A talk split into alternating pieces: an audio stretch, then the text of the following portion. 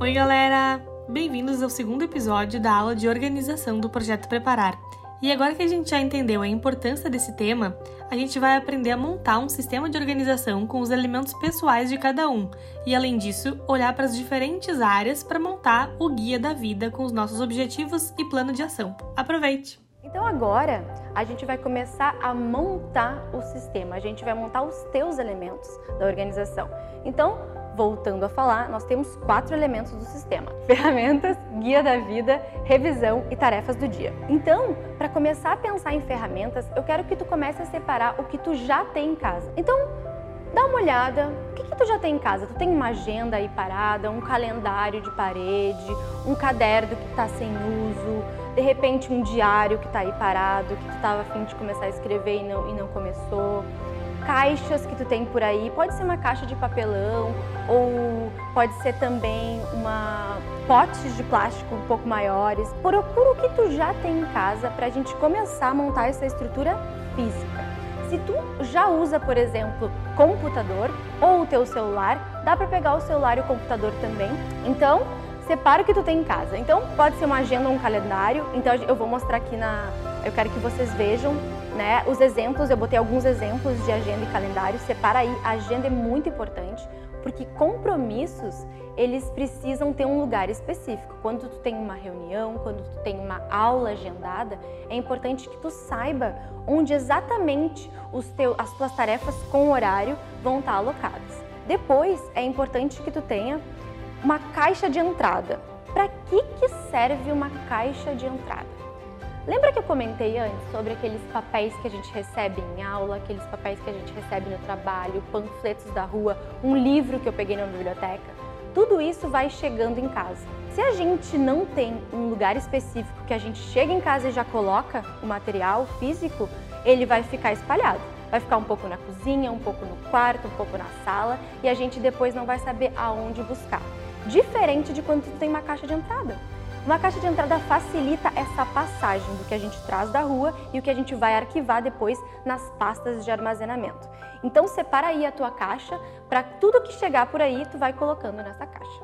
O terceiro, a terceira ferramenta essencial é uma lista de tarefas. E essa lista de tarefas ela pode ficar em diversos lugares. Pode ser um bloco de anotações, físico, pode ser um bloco de anotações no celular. Essa mesma lógica desse bloco do celular, ele pode ser trazido para o bloco físico é a gente quer colocar nele várias tarefas que a gente tem para realizar no dia, na semana, no mês. Ele vai ser a central das nossas tarefas. E esse bloco ele pode ser um bloco, ele pode ser um caderno, ele pode ser folhas soltas que tu coloca numa pasta. Perceba que o principal é a função da ferramenta, não é a ferramenta. Então, por exemplo, a lista de tarefas, ela pode estar no bloco, ela pode estar no caderno, ela pode estar no celular. O importante é saber, quando eu tiver uma tarefa, eu vou pôr em tal lugar. Vai ser no caderno, vai ser na, no celular ou vai ser no bloco. Beleza? Registros pessoais. O que são registros pessoais? Lembra que a gente comentou sobre o guia da vida? A gente precisa deixar essas informações bem guardadas, porque quando a gente quiser revisitar esse lugar, a gente sabe, ah, eu vou pegar o meu caderno de registros pessoais ou vou pegar minha pasta de registros pessoais. É importante que tu tenha um lugar específico onde tu possa colocar os teus objetivos para tu lembrar, bah, eu tenho aquele objetivo de me formar como engenheiro em 2030, por exemplo. Se tu tem esse objetivo, provavelmente tu tem várias atividades para fazer até lá. Dentro desse caderno, dentro desse lugar que tu definir como o, o, lugar de anotações pessoais, tu vai poder definir ali, conforme eu vou explicar direitinho para vocês a estrutura que vocês vão ter nesse guia da vida. E nesse, nesse caderno de registros pessoais, vocês vão ter todas as suas anotações pessoais. Depois, é importante que vocês tenham um ambiente, uma ferramenta, que vocês anotem os registros de trabalho, de aula, porque é, é, diferente das anotações pessoais. Uma coisa são as anotações da tua vida, outra coisa são as anotações que, das tarefas que tu desempenha na tua vida de estudante, na tua vida profissional. É importante ter essa diferenciação. Então, quando tu tiver alguma anotação para fazer do trabalho da escola, tu sabe que aquilo ali é num caderno ou é numa pasta específica, onde a gente vai delimitar depois onde é esse lugar. E por último, é muito importante que vocês tenham pastas de armazenamento. Então, por exemplo, eu cheguei em casa e fui lá no correio e peguei as contas que estavam lá. Deixei na minha caixa de entrada. Depois que eu pagar essas contas, eu vou guardar essas contas numa pasta específica. Essa, percebe que faz uma transição? Eu pego esse material, deixo na caixa de entrada, ajo em relação àquele material e arquivo esse material. As pastas de armazenamento, elas são os lugares, as casas que abrigam os materiais que a gente tem para consulta. Então é importante que vocês saibam onde é que fica essas pastas, onde é que ficam essas pastas de armazenamento. Essas pastas de armazenamento, elas podem, elas podem ser físicas e elas podem ser digitais. O que eu aconselho para vocês, que vocês sempre tenham os dois ambientes, na mesma lógica de estrutura, tá?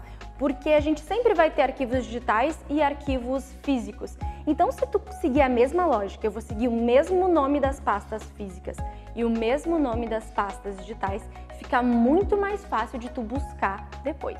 Depois que tu juntou tudo que tu já tem, agora que tu já sabe todas as ferramentas que tu precisa ter, eu quero que vocês identifiquem cada uma das ferramentas. Então, o que tu definir que vai ser o teu calendário, a tua agenda, vai lá e coloca agenda, que é o lugar onde tu vai pôr os teus compromissos. Tudo que tu tiver com outras pessoas em um horário específico. Depois, eu quero que vocês determinem qual é o ambiente que vocês vão ter as anotações pessoais e coloquem ali na frente, anotações pessoais. Depois, as anotações de trabalho e de cursos da escola, vocês coloquem ali, anotações de trabalho e cursos. Depois, as pastas de armazenamento. Podem ser várias pastas, pode ser aquela pasta sanfonada, pode ser também alguns saquinhos, o que vocês entenderem da melhor forma para separar os materiais de vocês. Então, definir também qual vai ser a tua caixa de entrada, separar a caixa e deixar ela separada e identificada como caixa de entrada, a caixa de passagem. Depois, definir qual vai ser o, a ferramenta que vai ser a tua lista, lista de tarefas aquela ferramenta que vai estar sempre contigo. Porque direto a gente recebe demandas. A tua mãe, a, minha mãe me liga, a minha avó me liga, eu recebo uma tarefa da escola, eu recebo uma tarefa do trabalho. E a todo momento a gente vai, vai recebendo tarefas. Então é importante que esse lugar que tu determine como lista de tarefas, ele esteja sempre contigo. Agora que tu já definiu quais são as tuas ferramentas, eu quero que tu pegue a ferramenta de anotações pessoais porque a gente vai começar a montar agora o teu guia da vida. Então, para começo de conversa, a gente vai falar sobre as áreas da vida. Então, o que são áreas da vida? Na nossa vida, a gente desempenha vários papéis. Eu, por exemplo, eu sou filha, eu sou namorada, eu sou estudante, eu sou profissional de organização, eu também faço consultorias. Então, eu tenho várias áreas na minha vida. E isso eu distribuo em um mapa. Então, vocês podem ver aqui que aqui estão as minhas áreas. Aqui eu tenho a área casa, porque eu cuido da minha casa, isso é minha responsabilidade e é do meu namorado. Eu tenho a área comunidade, ou seja, eu tenho um papel dentro da comunidade, então eu tenho projetos que eu realizo dentro dessa área. Tem a, a, área de documentos, ou seja, eu tenho os meus documentos pessoais da casa e eu preciso fazer uma gestão desses documentos, então eles têm a sua própria casinha, né? Então, porque as áreas elas são grandes casas que abrigam coisas que a gente faz, atividades que a gente faz. Eu tenho a área estudos, eu tenho a área energia, que representa a área de saúde, autocuidado, a área de finanças, porque eu pago contas, eu recebo dinheiro, então eu preciso fazer a gestão disso. Eu tenho a área lazer, porque afinal a gente faz tudo que a gente faz para que a gente tenha momentos de diversão. Então, quando a gente fala, isso é muito importante. Acho que isso é muito importante ser dito. Quando a gente faz essa organização, organização da vida, a gestão do tempo e, e, e foca em ter mais produtividade, é porque a gente quer também ter mais tempo para fazer o que a gente ama fazer. Não que a gente não ame o trabalho, a gente ama o trabalho. E é bom que a gente procure coisas né, profissionais que a gente ame fazer. Mas é importante a gente dar atenção para todas as áreas. E a área de lazer é uma delas. A gente precisa dar atenção para ter parte de divertimento no nosso dia a dia. Não só num dia da semana. Ai, eu fico louco para que seja, chegue sexta-feira. Não, vamos trazer pequenos momentos de apreciação no nosso dia. Isso é muito importante. Então, voltando às áreas, além da área lazer, a gente tem as áreas, a área de relacionamentos, ou seja, a gente tem a nossa família, a gente tem os nossos amigos, os nossos, nossos relacionamentos amorosos. Então, tudo isso a gente precisa fazer uma gestão. Agora, eu quero que vocês comecem a pensar quais são as áreas que vocês têm na vida de vocês. Vocês têm relacionamentos com outras pessoas? Vocês têm família, amigos? Vocês recebem dinheiro e pagam coisas no dia a dia de vocês? Vocês têm documentos pessoais? Carteira de identidade, carteira de motorista? Vocês se divertem no final de semana, dia de semana? Vocês riem, vocês veem séries, vocês leem livros, vocês estudam? Todo, tudo que a gente faz na nossa vida pode ser agrupado numa casinha. E essa lógica de categorização da nossa vida que eu quero que vocês comecem a pegar agora. Quando a gente dá um, um passo para trás e começa a enxergar a nossa vida de uma forma mais categorizada, a gente consegue pensar na organização de uma forma mais simplificada. Então, agora que a gente já entendeu quais são as áreas da nossa vida, a gente vai começar a olhar para essas áreas e pensar: em 2030, onde é que eu quero estar? Tá? Quem eu quero ser? O que eu quero sentir? O que eu quero estar tá fazendo? O que eu quero ter em 2030? Então, agora a gente já escreveu lá. Primeira parte das, do caderno de anotações pessoais, tu vai colocar áreas da vida. E vai delimitar lá, eu tenho minha área de relacionamentos, eu tenho minha área de saúde, eu tenho a área de estudo. Eu quero que tu descreva todas as áreas. Na segunda parte, a gente vai falar sobre visão de longo prazo. Aonde eu quero chegar daqui 10 anos, nesse longo prazo. Então, pensando nisso, eu quero que vocês olhem as áreas, porque às vezes fica mais fácil a gente identificar isso olhando para as nossas áreas. Pensa assim: onde eu quero estar em 2030? Fecha os olhos, faz uma visualização, te enxerga em 2030. Como é que tu vai estar vestido? O que tu vai estar sentindo? Com quem vai estar? Quem vai estar contigo nesse dia, nesse momento? Visualize isso. Quando a gente visualiza, fica mais fácil do que a gente está visualizando realmente acontecer. Então, nesse momento é um momento bem introspectivo mesmo, ou seja, de olhar para dentro e começar a entender o que que tu quer para o futuro. Então, essa visão de longo prazo, eu quero que vocês escrevam aí. O que eu quero ser em 2030, o que eu quero fazer em 2030, o que eu quero ter em 2030 e o que eu quero estar tá sentindo em 2030. Então, eu vou dar um exemplo agora para vocês. Em 2030 eu vou ser, por exemplo, tu pode ser professor, tu pode ser médico, tu pode ser engenheiro, tu pode ser prefeito. Tu pode estar tá fazendo esporte todos os dias, tu pode estar tá fazendo viagem com os amigos, tu pode estar tá fazendo projetos inovadores pelo mundo. O que, que, tu pode ter? Tu pode ter saúde, tu pode ter amigos unidos, tu pode ter dinheiro para poder viajar, tu pode ter várias coisas que fazem parte do que é importante para ti. Então, olhando lá aquela, as áreas da tua vida, o que, que é importante tu ter para que aquelas áreas, áreas sejam bem é, aproveitadas. Em 2030, o que, que tu quer estar tá sentindo? Tu quer estar tá sentindo paz? Tu quer estar tá sentindo alegria? Tu quer estar tá sentindo orgulho do que tu fez nesses 10 anos? Então eu quero que tu pense aí. E agora eu vou dar o exemplo da minha visão de longo prazo. Então, em 2030, eu quero ser uma pessoa transparente com todo mundo. Eu quero ser uma empresária digital com a Nia, possibilitando é, esse conteúdo de organização para mais pessoas. Eu quero fazer esporte todos os dias. Eu quero fazer refeições, refeições saudáveis para mim e para minha família. Eu quero ter saúde para fazer todo o esporte que der na telha. Afinal, eu amo o movimento, como eu falei lá no início para vocês.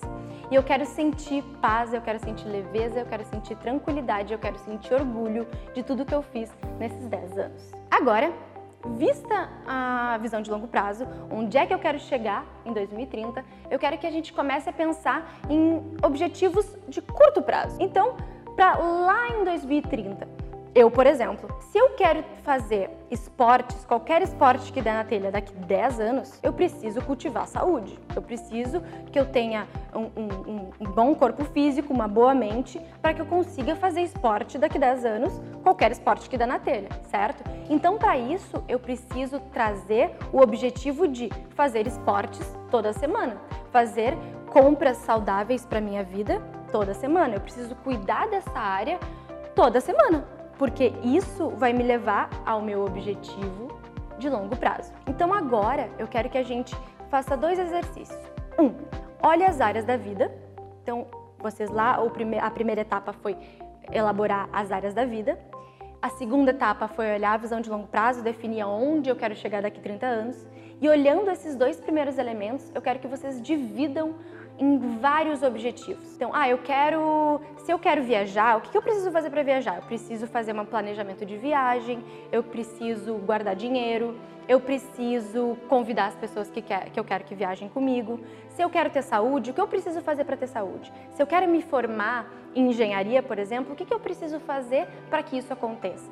Os objetivos, eles servem para isso. Eles servem para nos direcionar, são pequenas conquistas para a gente chegar na nossa visão de longo prazo. Então agora eu vou, dar, eu vou dar exemplos dos meus objetivos. Alguns objetivos aqui, tá? Eu normalmente a gente tem muitos objetivos, tá? Eu aqui eu trouxe cinco que exemplificam um pouco do que eu trouxe na minha visão de longo prazo. Então, alguns dos meus objetivos são fazer exercícios físicos todos os dias, fazer lista de compras toda semana antes de ir no supermercado, fazer curso de programação neurolinguística, porque eu gosto muito de trazer a comunicação como aliada dentro da organização, planejar a viagem de 2021 com a família, poupar todo mês para montar minha reserva de emergência. Então esses aqui são alguns dos meus objetivos e que eu trago eles para viabilizar a minha visão de longo prazo. E é importante que a gente entenda que nesses objetivos a gente vai ter tarefas que a gente realiza com, de forma recorrente, ou seja, de tempos em tempos a gente realiza a mesma atividade. E também a gente vai ter tarefas nesses objetivos que são pontuais. Então agora eu vou dar um exemplo para vocês. Ali quando eu falei fazer exercícios físicos todos os dias é uma tarefa recorrente. Fazer listas de compras toda semana antes de ir no supermercado, recorrente também. E poupar todo mês para montar minha reserva de emergência. São três exemplos de atividades que são recorrentes.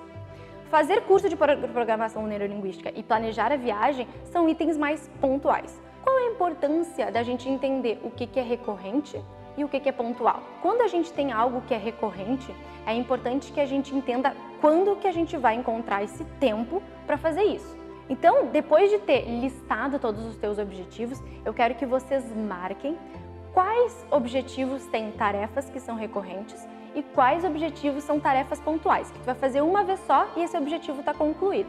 Então, a gente já viu sobre áreas da vida, a gente viu visão de longo prazo, a gente viu sobre objetivos. Agora a gente vai definir quando que a gente vai realizar esses objetivos, ou seja, a gente vai elaborar o nosso plano de ação. Qual vai ser o caminho que a gente vai fazer, o nosso plano para agir? Por isso esse nome. Então, eu quero que vocês olhem os seus objetivos e o que surgir de tarefas, vocês coloquem na lista de tarefas. O que surgir de compromissos desses objetivos, você, vocês coloquem lá no, na agenda de vocês, no calendário de vocês. E o que surgir de tarefas recorrentes, principalmente por semana, eu quero que vocês coloquem num lugar que vai se chamar blocos de tempo, tá? Calma aí, eu vou explicar melhor o que é esse negócio aí. Então, uh, vocês montaram quatro itens até agora dentro do Guia da Vida. Vamos lá. Áreas da vida. Depois foi visão de longo prazo, depois objetivos e agora o plano de ação. Tu delimitou quando tu vai realizar essas atividades, tá? Então, montados os quatro primeiros itens, a gente vai falar sobre blocos de tempo. Blocos de tempo são espaços de tempo que a gente coloca na nossa semana para visualizar o tempo disponível que a gente tem. Então, vamos dar um exemplo aqui. Se, por exemplo, de manhã, toda segunda-feira, tu tem a tua rotina matinal, depois tu tem aula de história, aula de química e almoço. Não dá para encaixar um exercício físico aí, porque o tempo ele já está bem preenchido.